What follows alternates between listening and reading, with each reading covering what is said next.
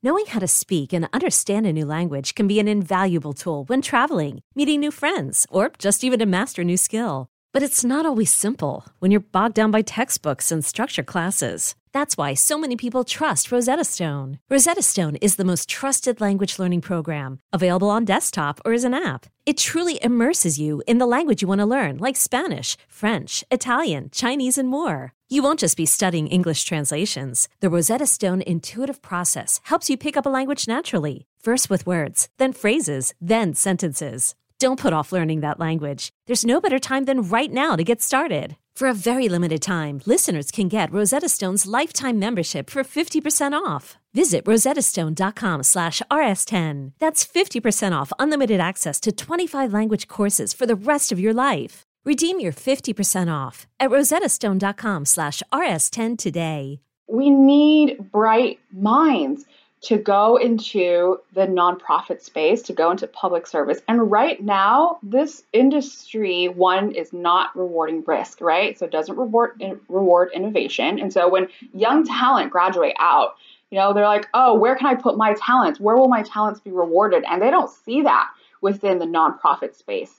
Um, and then on top of that, there are so many people who can't access this space because it is so underpaid. We as a society believe it's not right to pay in the nonprofit space because that for some reason that's a sacred area that you have to um, live in kind of a monk-like existence and martyrdom. And not, it's it's martyrdom. Martyrdom. Yeah. Right. It, the purity of martyrdom, which which which I think is such a, a sad falsehood that really holds a lot of our organizations back. I mean, if you yeah. are a top graduate and have just killed it, you know, through school, you've started some businesses and you've got a great idea, well, and you're impacting millions of lives. Why, why can't you be paid to do that? Yeah. You know, and, why can't we avoid the the, the martyr, martyrdom trap that we really harken back to our, our you know pilgrim roots?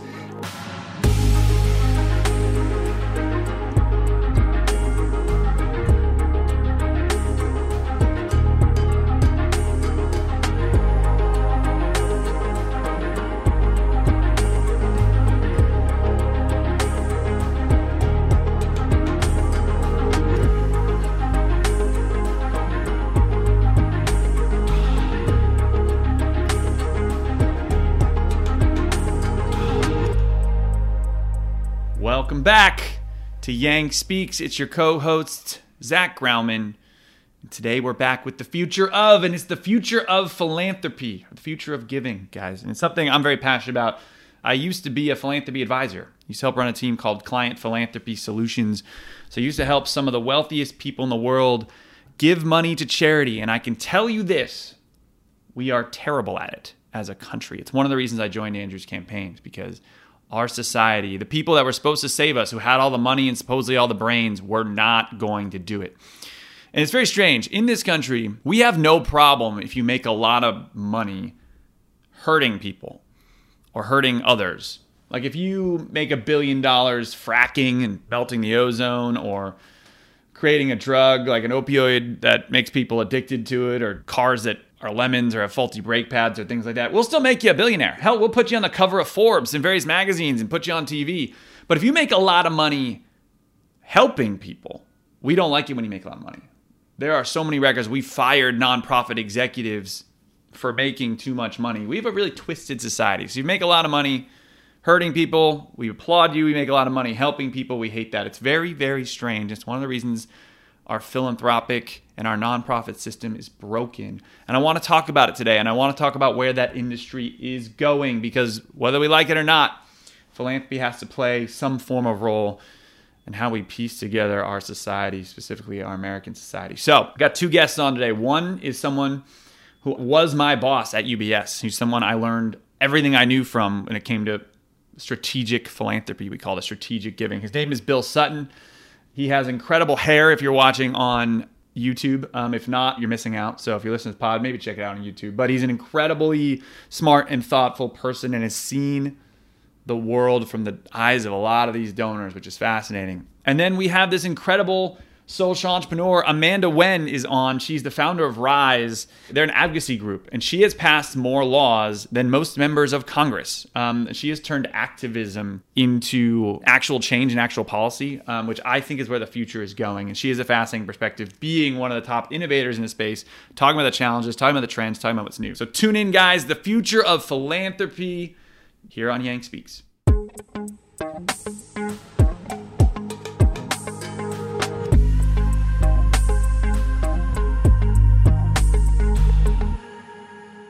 All right, everyone, welcome back to the next episode of The Future of. And today we're talking about the future of giving. Now, full disclosure, I, this is a personal passion of mine because I used to work in, before I joined Andrew Yang's campaign, I used to work in client philanthropy services on Wall Street. And my job was to help very wealthy people give money to charity. And my biggest learning, and one of the reasons I joined the campaign, was that the wealthiest people in the world while many of them altruistic and trying to help, are vastly unaware or unable to solve some of our biggest problems. And those of us who are in philanthropy or in social entrepreneurship or in that space, frankly, see that firsthand. And I want to take some time today to bring on some amazing people and talk about what that means 10, 20, 30 years from now, what that's going to look like. So we've got two awesome guests. The first one is my former boss. Um, but he's a, a, basically a legend in the space. His name is Bill Sutton. He's a philanthropy advisor, but this man has. If I think I had some experience talking to the wealthiest people in the world, Bill has had a plethora of that times a hundred and seen the things you've seen, the things you've learned, the things you've taught me. Uh, there's nobody better in terms of understanding this space. So, Bill, I'm happy you're here, man. I'm happy the hair is still flowing as ever. it's beautiful. Um, it's great to see you. It's great to hear you, buddy. Glad that you're well, and thank, thanks to the kind the kind comments. Of course, and there's a lot of innovators in the space, but this woman is not just an innovator, but an accomplished innovator in that you've taken great ideas and innovations and turned them into real policy, action, tangible results. Amanda Nguyen, CEO and founder of Rise. Amanda, I'm honored to be in your presence. Thank you for being here and thank you for taking the time. Oh, thank you. Thank you so much for having me. So let's let's start let's start with the basics here. Um, the big question I want to ask for both of you is like what give me the lay of the land on how the nonprofit sector is working today. If charity's role is to fill the space between governments and business and, and solving some of our big social challenges, um, what are we seeing today in the landscape? I think today, I mean, you can't escape um, COVID. 19 and you, mm-hmm. you can't escape what's happening um, what's been happening since then and, and what happened before that um, as we're talking about uh, black lives matter uh, protest um, recent violence uh, and discrimination against minorities um, Asian American minorities, uh, Pacific Islanders. Uh, I mean, there's so much that's interrelated there. You really can't separate that that question, Zach. I think from mm. well, how do we, as, as folks who give, who are making a difference, really examine that and explore that. And, and I think a number of folks initially maybe weren't sure, um, but it was tremendous to see just how folks not only keep giving, but they they give they're giving more and coming up mm-hmm. with incredibly interesting ideas. I mean, from the early days of just buying gift cards from your local restaurant, maybe that's not giving, but it's giving back in, in a way, or maybe it's it's going and, and you know buying out uh, a month of supplies, or maybe it's going out and, and really taking care of the food concerns for local health. I think quick local action really t- took place in the front end, and I think that folks not only are continuing to do that, but are looking beyond that. How how can we help with the planning and potentially helping our state and local governments with vaccine mm. distributions? How can we as givers do that? So, for it's been such a, a great space for entrepreneurial philanthropists to make a difference, either locally or regionally or even nationally. Um, it's just tremendous how to see those stories it, it just ripple and change, and it's been such a different point of inflection for us as a, you know for folks who give in this space uh, to really pause and and, to, and do something new. By the way, that doesn't mean that everything else that, that these individuals and, and just folks in general give to those needs have not gone away. In fact, right, the, you know, the, even, the, the need is even more. Coronavirus and this pandemic has accelerated a lot of the problems we had. So you now imagine the philanthropic space. You now have you have all the problems you're trying to solve for from a philanthropic perspective before the pandemic. And then now the pandemic has either made some of those problems worse or a lot of those problems worse. And you have the pandemic caused problems or the pandemic itself has a problem. That's probably a good question for you, Amanda. It's your organization, Rise. Tell us about it. It's not a COVID organization, but I imagine in this pandemic, you've had a new laser focused lens. Yeah, of course. I mean, COVID has shown very clearly that we are as strong as the weakest among us, right? So, you know, philanthropy, you know, your original question was landscape of philanthropy. Of course, there are these very well endowed, old, huge nonprofits, right, that have existed and have done really good work. And then we see this rise, especially aided by social media, of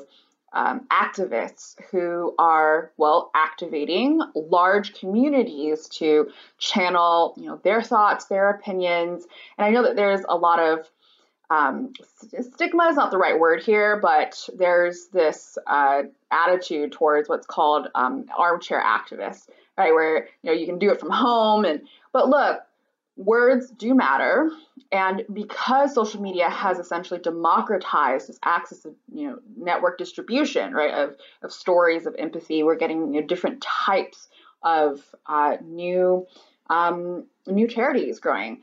Uh, your question, though, about RISE RISE is a civil rights accelerator, and it's the first of its kind in the world. I really mean this. We did extensive research, um, and it based itself off of Y Combinator out of tech accelerators, lowering the barrier to entry right into the market.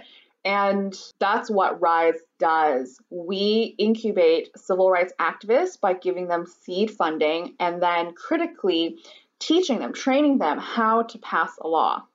A lot of that has been in rapid response to COVID, at least for this year. So, Bill, we were talking when we when we were working with clients, it was a couple things we would always say to the client um, that we worked with was everybody is giving. It's like 98, 99% of people give to charity, or maybe it's it's, high 90s usually. Um, not everybody's giving well, and the my favorite example of not everybody giving well was when we were doing this bill the the ice bucket challenge had just become a thing if you all think back to your memories um ice bucket challenge it was for als dump bucket ice water ice water on yourself. You remember this and everybody had to tag three friends. And all of our older school usually people are giving at the end of their life. So you had older families and generational wealth and they were asking and they would ask bill and myself they'd say well how do we do the ice bucket challenge for our org right? Like how, how do we get one of those? Um, and that was like the extent of like social media or like viral activism in the in the philanthropic space. It's usually so far behind. As covid helped accelerate some tech innovation? Like have you are we still kind of in this old school mentality and you have to take you know trailblazers like amanda to ever get anything going? I think it has accelerated a bit. And, and i think that folks have time now to you know because we're home you know or or or if we're working we're working and then we're back home we have more focus time, it seems. And whether it's Greta Thunberg or whether it's Amanda or, or, other leaders, international, local, I think there's there's much more attention and focus, and, and I think that people are, are active. I mean, heck, you know, in my family, you know, my my, my um, philanthropic oriented, you know, daughter is very much um, when she has her screen time, you know, she's not just watching stuff on just regular stuff. She's actually reading and seeing what Amanda's doing, what other folks are doing, and so are her friends. And they're communicating with each other. And I, I think those rising generations are definitely utilizing it and communicating more. And I think it's just, you know, particularly because it was such a unique time for this to happen. Uh, you know, after and during, you know, the, the Black Lives Matters protests um, and other protests that, that have sprung, I, I think it's just that that point of confluence of everything coming together has really created a, a, a, time where folks, not just the rising generation, but other folks are really looking to social media.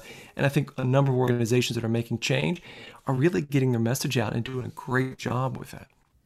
It's one of the things I missed because I was not, I was not in the philanthropic advisor role when both of these things happened, both the Black Lives Matter movement mm-hmm. and then obviously coronavirus. Like both of these things are massive social crises. What has the response been in your in your world to that? And both on the cutting edge side, Amanda, and then uh, I'm actually curious on like some of the older, wealthier folks too. But Amanda, maybe thoughts on like how you've guys started in, like innovating or responding to both of those movements. The first wave, at least for social movements, especially in the 21st century, is getting the news out right? So look at what's happening, look at our people being killed, right? And then the second is to have existing structures that are there that are accessible to create policy change. So, you know, the first question is like, okay, cover the story. The second question is, what are we going to do about that story, right? Um, and I think that the Black Lives Matter activists have an incredible, clear, and clarion call to action, right? They had very clear ideas about what it is that they wanted to see done. And I think that is undoubtedly one of the reasons why they were so successful. I agree. And, and whether it's a, uh, someone who can be out there and protest, I mean, you, you immediately see what's happening um, what's happening during the protest, um, the violence that, that could be happening that times. I, I, think that folks capture that and share that. And so mm-hmm. you're able to have immediate response to police reactions or overreactions in, in many cases. I also think that inspires folks. I mean, there's a, a, a dear friend of ours who created this amazing, um, during the protest, um, an amazing uh, music video, you know, from that. And it, it, was a very real, very visceral piece of art. And, and I think being able to build on this pl- very, to, to Amanda's point, this very clear call, this clarion call, where you can build on this and respond in different ways, it continues the momentum to really help um, enhance and, and deepen and, and, even broaden the message where right. everybody feels like they can be involved and everybody actually feels like they can make a change versus just writing a check or giving a, a couple bucks you actually are actively part of a movement, which is very, very different.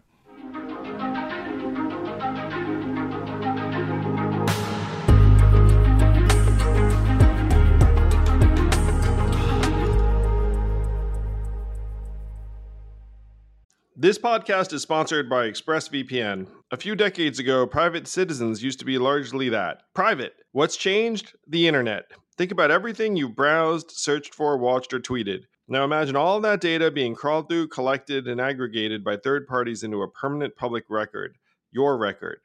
Having your private life exposed for others to see was once something only celebrities worried about. But in an era where everyone is online, everyone is a public figure. To keep my data private when I go online, I turn to ExpressVPN. Do you know there are hundreds of data brokers out there whose sole business is to buy and sell our data? The worst part is you don't know what they're doing, you don't get to have your say.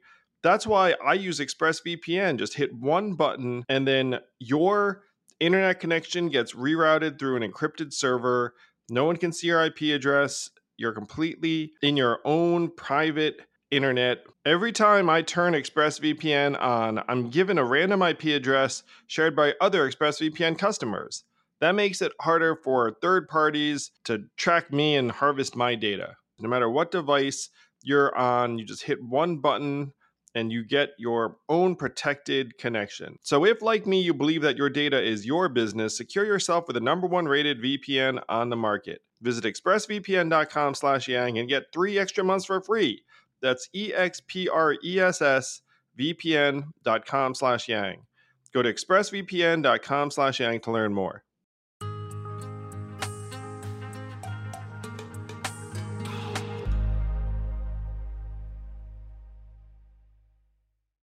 the largest charities in the world right now are banks. Um, essentially, there's something called um, a donor advised fund where you can, instead of giving to a charity now, you can give to, or give to, let's say you want to give the Red Cross. Instead of giving the Red Cross now, you put it to Fidelity Charitable, which has its own 501c3. You get your tax deduction. You can invest that money and put it in the stock market. It grows it grows tax free, and then you go into Fidelity, go on their online portal, and give to the Red Cross or give every charity you want. Which theoretically is amazing because you're going to give more over time and you're going to this. But the the byproduct of this is that we have a society where the largest, if you Google right now, the largest charities in the world, you're going to get four or five banks. Um, and I'm curious for both of you how that impacts like the donors or the, the field you work in. Well, I think that philanthropy in general, at least my experience, has been very risk averse. Uh, and uh, look, it makes sense if you're, you know, driven by being risk averse because you want to, you know, make sure that you're advising someone, right, to make a good donation. Then, if you're playing it safe, it's really, really hard to get and, and investments into innovative solutions. So you know, when it's driven by again uh, being risk averse and a culture that uh, is focused on less on innovative solutions, more on like how can I make my clients happy, then you know, it's it's hard. It's just hard to to invest in innovative things. I mean, if you look at how a lot of philanthropy dollars are even invested, um, that follows Amanda's you know comment about how just their philanthropy traditionally has been very conservative. Um, you know, I, I I'd like to you know believe that, that that has shifted some and will continue to shift more. I think the bulk is is still pretty pretty traditional, which means pretty conservative. And I think you know as, as more and more folks, particularly times like now, really, are, are, I'd like to think are starting or should be thinking more of. Well, gosh, what, you know, is our giving, you know, can this be the seed corn for future change?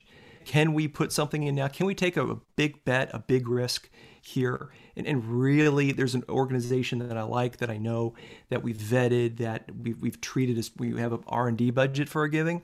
So we are going to do some evaluation. We're going to work closely with them, and let's take a big bet on this. You know, I mean, for folks who invested in in Zoom or or Bitcoin or Tesla, let, us find an organization that, that, does great work and let's take great risk and maybe those this you know company cause for change will have a similar rate of return of three, four, five hundred percent. But there's a component of risk. And, mm-hmm. and I think that more folks are maybe seeing that as, as we are in, you know, where we are now with COVID-19. Um, and, and hopefully we see more change there. I'm hopeful. Uh, you know, we're cautiously optimistic. There are yeah. folks that are making big bets on, on amazing ideas. It's so funny because the space I was in in the philanthropy side, there's always so much hope um, and then when I was in the, the politics, fourth industrial revolution side, it was so much despair. Um, but, but I, I, love it. And I, I, think, so one of the things that I'm really, really passionate about in the philanthropic space is, is risk because people don't, people take plenty of risk with their for-profit dollars all day long. Um, that's like what the stock market is. Yet when it comes to charity, we're like, hey, we don't know if that's going to work. Or it's like, hey, I can't have any negative PR in my giving. Or hey, like whatever the, the excuse is. And it's the problem is the problem is the way this is set up that the people who need to take risk are wealthy people who can give back. That it's like the individual donors because governments can't take risk because then mm-hmm. elected officials get crushed. Businesses can't take that risk on philanthropic stuff because they have to hit their bottom line. They're already taking enough risk otherwise. So it literally is on families to fail and try if you have a hundred thousand for wealthiest folks to put that. And that's where I think a lot of innovation needs to come from. I mean, I'm, I'm curious. Tell us more. I, we've kind of skipped over, and it's like maybe I buried the lead a bit. So tell us more about some of the amazing stuff you're doing, and I'll give the context of how we got connected is not just to Bill, but you were connected with Evelyn with a lot of your work on the Survivors Bill of Rights, which I, I can't tell you how amazing it is because it's one thing to feel good and talk a good game and say the right things. That is important. Words matter. But so do action. So so for you to take something that a lot of people are very passionate about and turn into legitimate policy, um, frankly bipartisan policy in certain places, um, game changing and rare. I'm so I'm sorry, I'm fanboying, but tell me more, please. no, I'm so thank you, thank you so much for saying that because I think that look, the field of uh, nonprofit industry of activism in general. Of course, there are these thought leaders, right, who are very important. Yes, raising awareness very very important. How do we translate these ideas into action? And in order to do so, how do we do it in a way where we don't step on landmines uh, that actually hold us back? There is certainly, especially when you engage in uh, legal change, right? Like writing legislation, you have to work with people. Um, and let me just tell you, first of all, I'm a super nerd, so my background's in astrophysics. that really informs how I operate, and also uh, with this idea of this being larger than myself, right? And having a very clear um, finish line. Uh, so, what do I mean by that? Um, when you are able to have a very clear goal, everything else kind of just falls to the wayside, right? So, if the goal is to pass these civil rights, then there is a very actually a simple track to that. It's you must work in a bipartisan manner, you must get X amount of votes, right? Yes, of course, it's much harder than what I'm saying, but I've done it 33 times now. All of my laws have been bipartisan, and it literally makes RISE the most successful legislative reform vehicle in modern U.S. history. That's so impressive and so sad in some ways. It is so too, sad. right? Actually, literally, there was this. I often don't bring up this data point because you know people have feelings about it, but if you look at the presidential candidates that ran, um, most of them have passed zero laws. That's average. Zero, zero laws. We have passed, I've passed 33. and the reason for that is, well, you know, we are centered on community, we're centered on people, and we also think strategically about how to advance these rights and how to work across the aisle. Um, it's so sad to say that being able to exercise radical empathy and then marry that with data driven processes is innovative, but honestly, very, very few people are doing well, literally, no one has a track record. So um, there's that. But it's just, it's important to have a plan and that plan being driven by what it is that you're, the, the change that you're trying to make. I know that feeling where it's um, I had it with Suit Up, a nonprofit I started, which was small scale, but I had a lot with Andrew, where it's like where you're you're doing something and you have a right message and it seems very very rational to you. It's like like and you're like, am I doing something wrong because this seems really really obvious and no one's saying no to me. And sometimes the reality is the only way something's going to happen, the only reason it didn't happen yet is because no one bothered to get up and do the work. Yeah. So yeah. tell tell us more, man, about the work. Think as if you're in like a movie about a heist, right? Like Ocean's Eleven or something. What's the first process to get like the thing, right? If you're like diamond instead of a diamond is civil rights. you must analyze your landscape. You know, mm-hmm. you must know what the exit points are. You must know what the rules are. If you want to win a game, you have to know the rules. And then you have to know it well enough to know how to break the rules, right? So it's so important to be educated about the processes by which I'm going to talk about the type of change that RISE engages in, which is creating laws, right? And centering it around the communities that are affected by it, putting them at the center. So um, I can't believe you know that that's innovative, but it, it really is because so much of what people feel, um, especially you know reiterating the last presidential race, is hey, I don't feel like I have agency, right? Like I, you know, my family's going through all of these issues, but who's looking out for us? And also, why does my voice matter, right? I think that was said in so many different ways, and that's a real problem. If we live in a democracy that's of the people, by the people, for the people, then the people need to feel like they have a part of this country that's working and serving them right? So why does that happen? It's happened because there has been um, a considerable effort to, I know this sounds spicy, gaslight people into forgetting their constitutional right to petition the government. What do I mean by that? Our education. Most people don't know that they could write their own law. Most people don't know how a bill becomes a law, right? Um, and all of these fundamental things are so, so important. So that's what Rise Justice Labs does. We have a program called School of Hope um, and it literally teaches people the blueprint for how to pass laws.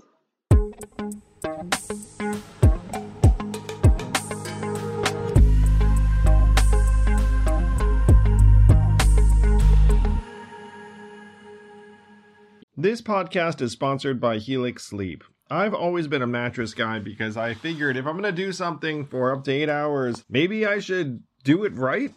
And Helix Sleep lets you do it right by sending you one of 20 unique mattresses that's tailored for you. I took the Helix sleep quiz, takes only a couple minutes, and I was matched with a Helix Dawn mattress because I wanted something that felt firm and I sleep on my back. That mattress is exactly what I needed, but strangely enough, my kids now seek out that mattress in the house and want to sleep on it even though I did not order it with them in mind. If you have a high quality mattress it is a game changer, a huge difference maker. Don't take my word for it. Helix has been awarded the number one mattress picked by GQ and Wired magazine. It is even recommended by multiple leading chiropractors and doctors of sleep medicine as a go to solution for improving your sleep. Helix is offering up to 30% off all mattress orders and two free pillows for our listeners. Go to helixsleep.com slash yang that's helixsleep.com slash yang. This is their best offer yet, and it won't last long. With Helix, better sleep starts now.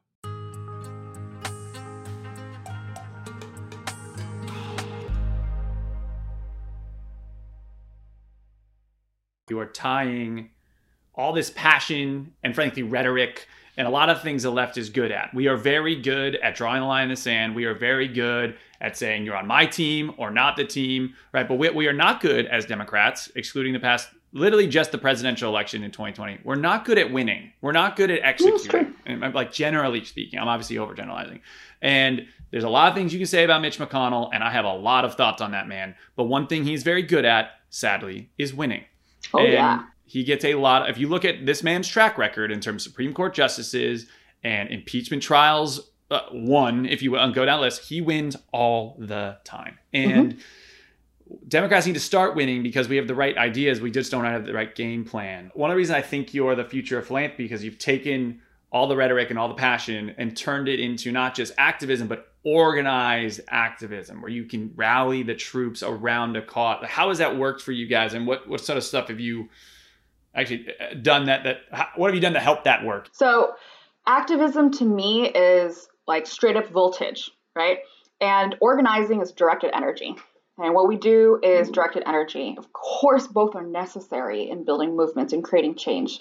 And each person has their part to play in a social movement. We need the people who are protesting, we need the thought leaders, we need the people who are with the megaphones. We also need people who know the rules, right? Who knows what unanimous consent is and what redlining means. All of these things that are so important to the actual technicality of moving something through the existing body that we have, right? So, in order for us to actually create the change that we want to see, one, it's so basic, but know, know what it is that you want and be informed about what it is that you want. So our first lesson, right, um, in in Rise, when you're accepted into the program, is to do immense research, right? It's when you before you ever step into the office of a senator, have your bill draft ready, right? How are they supposed to know more than you?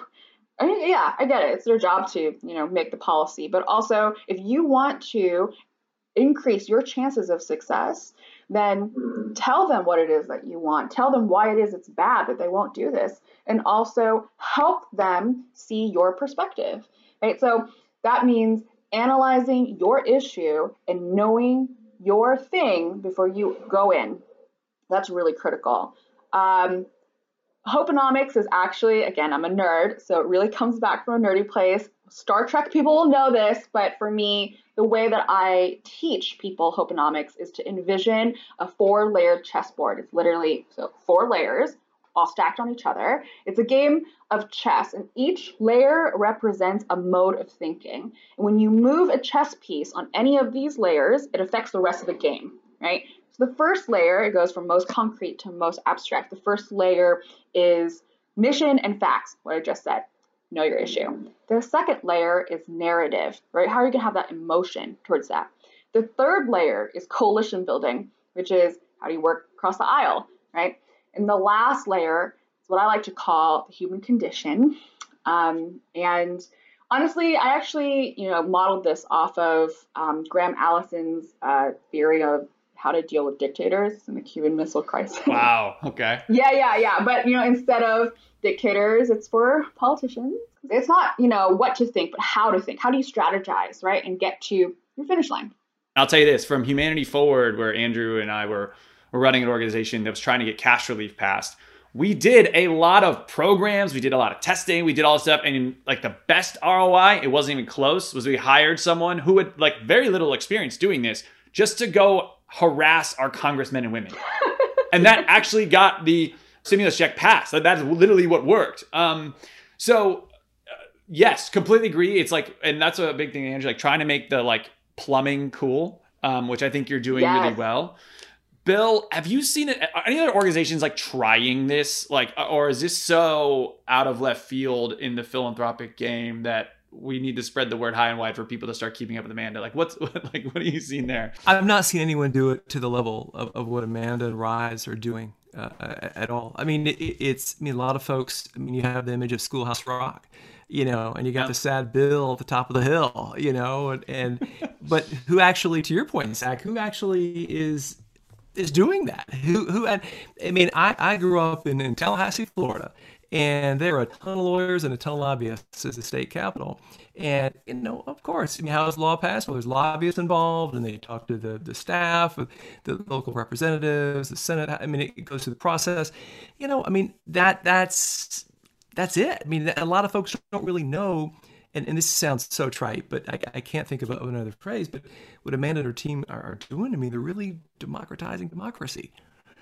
It's making it so real, and and they're helping you do it, and they are helping you along the way. You have to do the work, but they're there to really help shape you do that. So Zach, I'm not. I'm, I'm sure there are, and Amanda, I'm sure has additional insight into this. But this model, I think, is incredibly successful. It's not just which, which it's it's you know there's proof and concept, you know, uh, building on Amanda and and the work that she's done um, to, to right so many you know, wrongs, and and then other folks have their own passion interest area too, whether they live in Tallahassee or Two Egg, Florida, or wherever they live. They can make this change and they can make it happen. And, and being able to have that structure where it's just not this kind of amorphous piece, it really is, I, I truly believe this, you really are democratizing democracy. And that's how you make real change.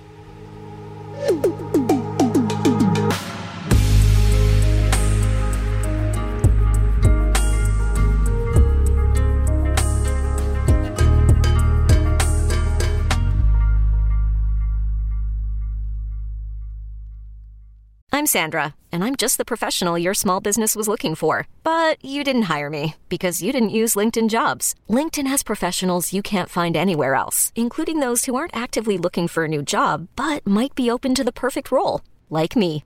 In a given month, over 70% of LinkedIn users don't visit other leading job sites. So if you're not looking on LinkedIn, you'll miss out on great candidates like Sandra. Start hiring professionals like a professional. Post your free job on LinkedIn.com slash recommend today besides money, um, what's the biggest obstacle to getting this done, getting this scaled, getting this um, more streamlined, things like that? Ego. um, no, look, uh, you said it earlier. How do we make plumbing cool? There's a difference between feeling good and doing good. And there is a whole group of people who, you know, are engaged in activism. Maybe they were well intentioned when they started, right? But uh, along the way I have been more concerned about fame. And, you know, I, I think it's so, so important for everyone, but also for philanthropists to understand that change, sustainable change, needs to be not only flashy moments, right, zeitgeist moments, but also the moments in between right? And that doesn't look so flashy and glamorous all the time. So, you know, in, investing in things like structural education, you know, the, the RISE teaches these, you know, these tools, these rules, these parliamentary procedures. It's so boring, but it's so important. It's so important. It has played a huge function into how educated our country has been about our processes, right? Um, and to get back to ego, look, I, I, think that everyone should have a level of, of self esteem, of course. Um, what I'm talking about, though, is how do we relate ourselves to our community, and how do we ask the question, you know, what what do I care about, and also what can I do for my community, right?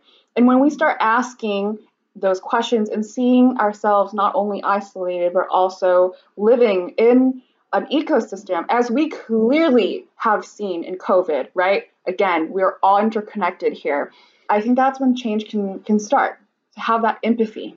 So we used to preach this. We use bill and i we used to preach this all day. So it's one of the biggest problems in philanthropy is that everybody wants to start their own thing. Yeah. And and it, and it makes sense because let's most people if you're talking about we're not talking about excessive wealth but like you retire you've made up a little bit of a nest egg you're looking ideally to give back or your legacy right? And you're passionate about bone marrow cancer you're passionate about education whatever it is you want to start that thing because it's your legacy. But the problem is the world doesn't need that um, because nonprofits don't fail. Most startups, for profits fail. 95% fail in the first two years, according to Wall Street Journal. But it's like, and Bill and I we always try to look up these numbers. They don't really get reported, but the IRS basically has like less than 10% of nonprofits fail in their first two years. And that's not because they're all the epitome of perf- perfect capitalism or perfect nonprofit world, it's because they just exist on in perpetuity and suck resources from each other. And the biggest piece is probably ego. Bill, you see this all day long. Partnership is the key where it's like, hey, I'm passionate about this. Here's a great innovator doing it. Let me help you. Let me hop on. Bill, I don't know if you have thoughts on there. If you or if people are doing it more now, I don't know what you think. In COVID, and uh, McKinsey did a report back in, uh, I think it was May of, of last 2020. Um, that collaboration and partnership of, of folks donors coming together to pool their resources to engage in r&d and accelerate their giving to give more than they have in the past those are some of the traits success traits um, I, have seen a lot of that and but i've still seen folks i, I think before covid really hit and, and hit hard um, I would still see it, Zach. I mean, I, I you know, would reflect with some CEOs. I remember one CEO shared, you know, every morning I would wake up thinking about how, how am I going to put that person out of business? You know, in, in my business and, and increase wallet share? How am I doing that? And, and it's reflective in my organization, uh, you know, my charity that, that, that we're working with, we don't do that. You know, we don't have that that kind of edge, that focus. I mean, it's a different kind of pace. Now, I mean, for him, that was absolutely right. But there's a number of organizations out there I know that are hungry and they're lean, and I think there's you know so many organizations, whether it's Ashoka or it's you know, the Chan Zuckerberg Initiative, and I mean, and there's so many, Gates, and and to really so many more to to relay that are supporting entrepreneurially spirited uh, folks that are making change out there too, like Amanda, you know, and, and her team and, and Rise. So I, I, I see an increase in that which is great. But I'll, I and and hopefully I'm seeing a little bit less of, of the former, you know, Zach of what you shared of I've got an idea and I'm going to make another charity and, and, and it exists forever, but it doesn't make change or that it's designed to be in perpetuity, but it never solves the problem. Oh, and look, I say this as someone who's started his own thing. Like everybody who starts their own thing. And um, but one of the things I did is like I went to New York Cares, which is the large like I ran a vol- I ran a volunteer organization that um, did business competition, like one day vol- corporate volunteer events for companies um, to help kids in their in the city they're in. I went to the big volunteer organization in New York City, New York Cares, and I said, "Hey, you guys are doing park cleanups and trash pickups and building poorly constructed houses with accountants from KPMG, and they're all bad builders, and that's not a fun event. And you're you're sending care boxes to veterans in Iraq, which is very wholesome, but there's a million organizations that do that, and you are building it from scratch. You don't even know where to send the packages. Like, um, I can help here. We have a great organization. We have infrastructure. You have a ton of corporate clients. I don't even care about the money. Like, I'm just happy to like let's partner. Whatever, however you want, we'll do it. And they were like, no, thank you. Peace out. See you later. Um, that's the game. And it's like the, the analogy would be Amanda is like someone's like really passionate about what you're passionate about and instead of plugging into your infrastructure that's already passed 33 laws, going out and trying to raise money to do their own thing their own way.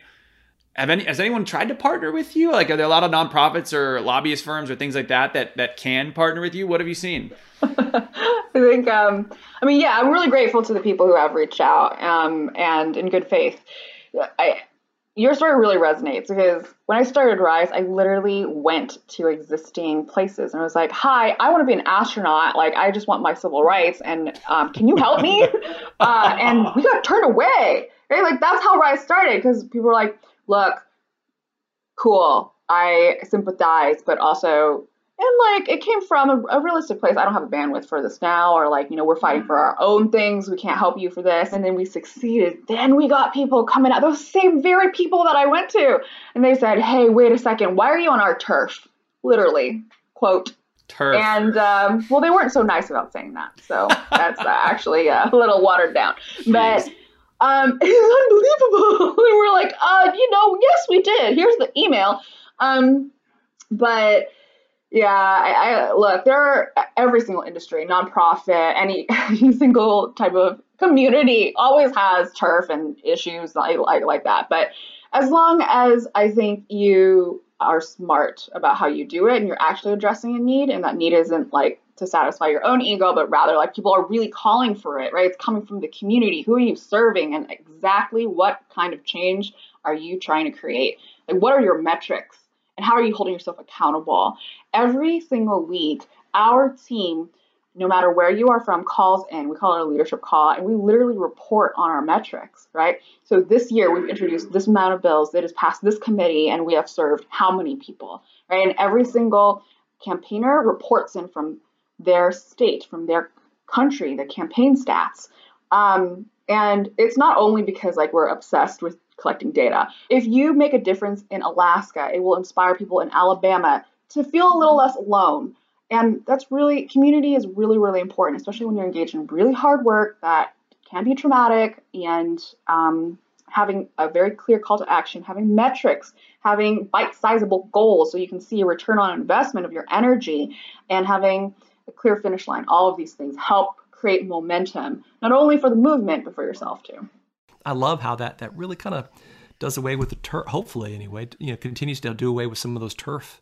No, issues. absolutely. And thank you for saying that. One of the most heartwarming things have been watching, at least in this past accelerator cohort, how people have worked with each other across issues. There's a lot of cross pollination, right? So, for instance, the most common, you know, committee assignment is judiciary if you're working on civil rights issues. It's the same senators you're going to be testifying in front of, right? And so um, you don't have to like recreate the wheel every single time. You can absolutely teach each other, you know, how to testify, and and it, we've seen that.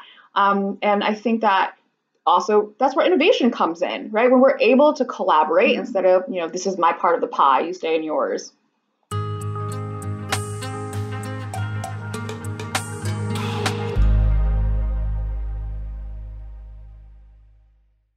So to me, you study the history of philanthropy and the history of giving.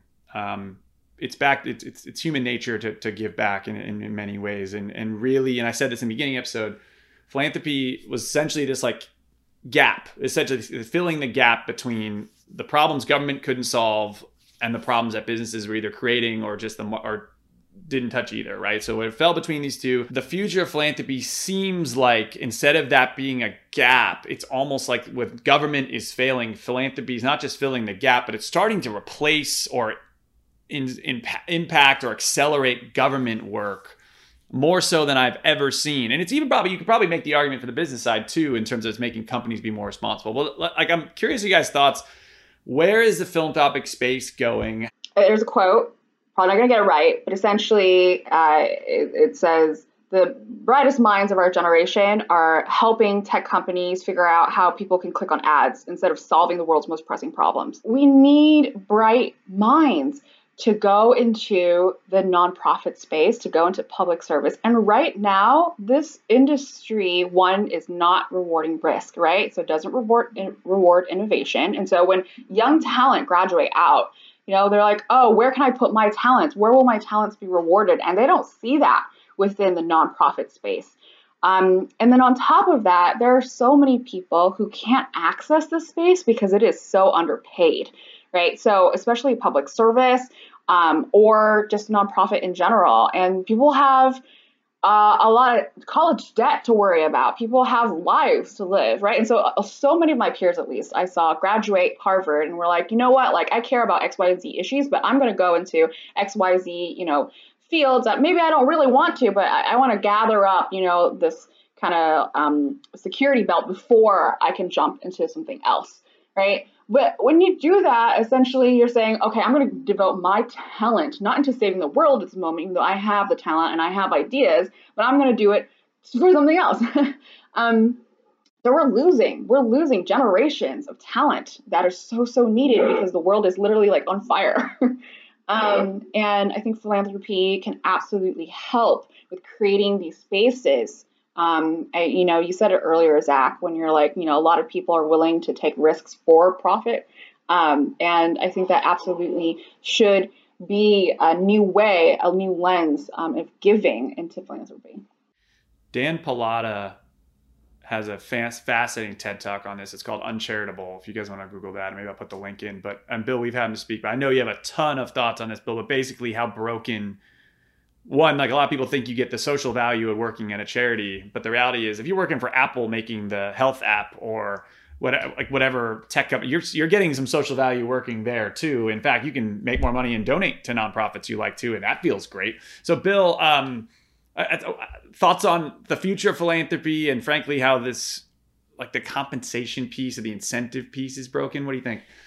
I think you and Amanda, I mean, are, are spot on, on on this thought. And Dan, um, really has created a, a movement. And Uncharitable is a great, a great why. I think it's one of the most watched, you know, TED talks yeah, one ever. most watched TEDs ever. Yeah, it's just very powerful, and because and I think so because it strikes a chord. I mean, if you know, if you're that Apple, you know, young Apple, just got your MBA and you're doing really well, and you donate a quarter of your salary, you know, and you pick a charity, most likely you are the top donor to that organization, or could be. Put your name, name on the, the building. building. after you get name of the, all right, exactly. They get your name of the building, but what they don't have is someone who, um, with the same skills and talents that that you have coming out of the MBA program and applying it for change, because there's this long-standing and I, and Dan obviously puts this much better than, than I ever could, um, so I'm not going to go there. But it's just the fact that you know the way that we treat um, how organizations, how it's not right, how, how we as a society believe it's not right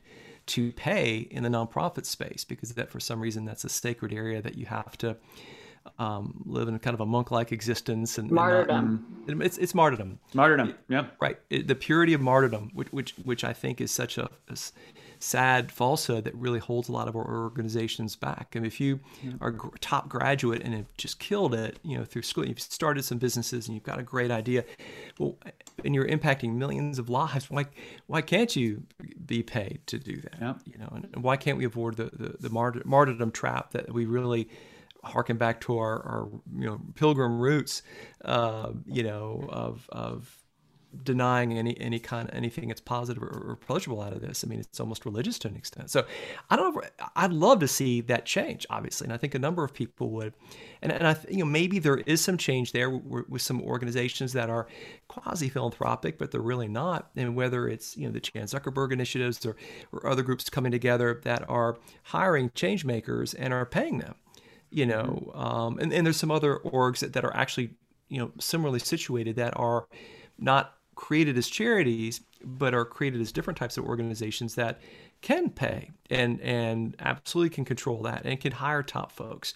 Uh-huh. So so maybe that's changing in a bit. I'd love to see more of that because you do want to attract top minds. And, and I think rising generations, whether it's as young as as, as our 10 year old or, or someone who's 20 or, or 15 or 25 or 30 this is such a driving factor of folks who want to work that are in the, that age range they want to be able to give mm-hmm. back their, their idea of of making a salary is important to them but i think an idea of actually making real change is important too so i'd love to be able to see more more organizations embrace embrace that that change well, if they're young, they've got a lot of debt too. Exactly. Who can afford to be a martyr, right? So, uh, literally, it's people who have the means to get other forms of income that can supplement, right, these jobs. So, when you have that specific demographic, then being the only ones who can afford this kind of martyrdom, then you really limit your pool of innovative mm-hmm. ideas, of different perspectives. And that's why we are where we are right now.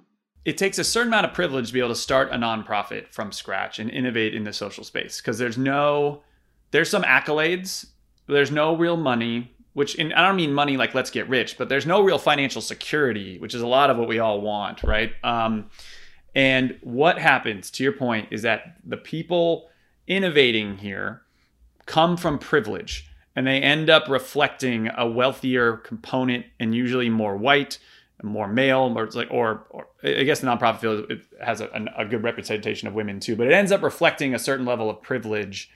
And the people that are probably that these organizations are literally serving to help i imagine their voices are not truly reflected. They just have the martyrs fighting from them which have their own lens self included what excites you about how where philanthropy is going right? Like what like there's a lot of despair and i could go all day on it but what, what gives you hope? I'm so hopeful. I i, I really have to be.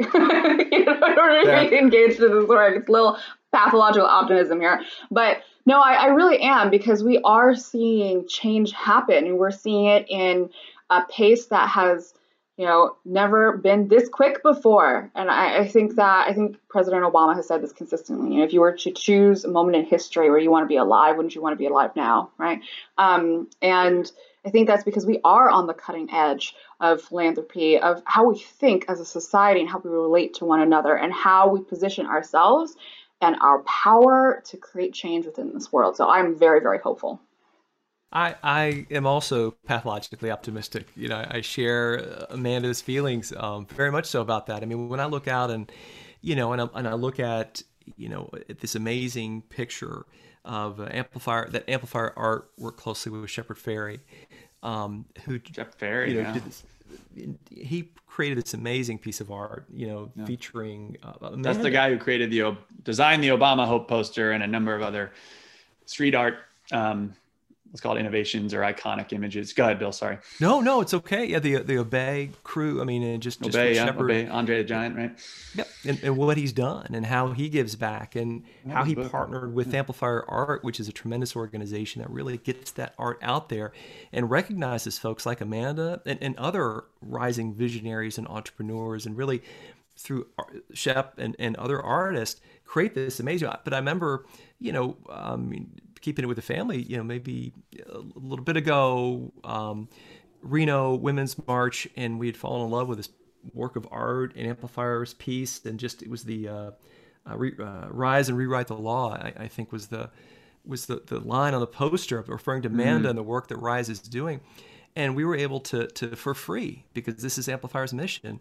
Uh, which they get into schools, by the way. I mean, it's a tremendous way to learn about it, um, indigenous uh, thought leaders, uh, other thought leaders, thought leaders of color. Different. It, it's extraordinary.